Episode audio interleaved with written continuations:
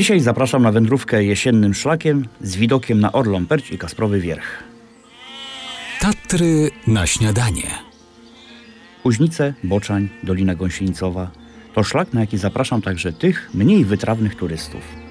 Wyruszamy w Kuźnicach, gdzie początkowy odcinek szlaku wiedzie przez las. Po około 40-minutowej wędrówce wychodzimy na otwartą przestrzeń. Stąd, przy dobrej pogodzie, możemy dostrzec w oddali trzy korony w Pieninach, a spoglądając do tyłu, mamy panoramę na Zakopane, sporą część Małopolski, a także Babią Górę i pasmo Policy.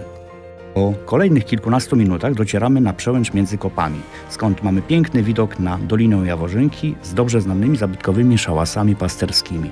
Wędrujemy dalej szlakiem prowadzącym prosto do Doliny Gąsienicowej, a z każdym krokiem grań Tatr Wysokich staje się coraz bardziej okazała. Przed nami w całej okazałości rysuje się grań Orlej Perci, poniżej schronisko Murowaniec, a na prawo Kasprowy Wierch. Przechodząc doliną mijamy jeszcze Betlejemkę, czyli bazę górską Polskiego Związku Alpinizmu, gdzie nocowali także wielcy himalaiści. Bywał tu Krzysztof Wielicki czy Leszek Cichy, a także Wanda Rutkiewicz, Jerzy Kukuczka czy Kinga Baranowska. Betlejemka to dla wielu z nich miejsce wręcz kultowe. W najpiękniejsze polskie góry zaprasza Albin Marciniak z klubu podróżników Śródziemie. Będąc w Dolinie Gąsienicowej warto podejść nad Zielony Staw, by po drodze minąć jeden z najpiękniejszych stawów, jakim jest stawek litworowy. Szlak biegnący pomiędzy stawami zaprowadzi nas na przełęcz Karp, skąd mamy widok na całą Dolinę Gąsienicową, a także na Czarny Staw Gąsienicowy.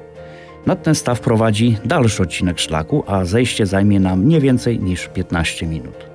Minęło około 3,5 godziny od wyjścia z Kuźnic, a my stajemy w miejscu, skąd mamy widok zapierający dech w piersiach. Na lewo żółta turnia i granaty, na wprost kozi wierch zamarłą turnią, a na prawo strzelisty kościelec.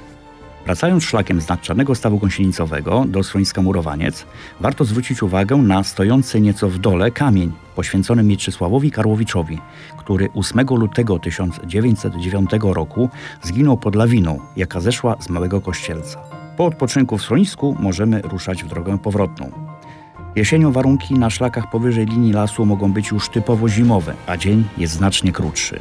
Należy więc pamiętać o ciepłej odzieży i własnym źródle światła, jak latarka czy czołówka. Kijki trekkingowe także znacznie ułatwią nam wędrówkę.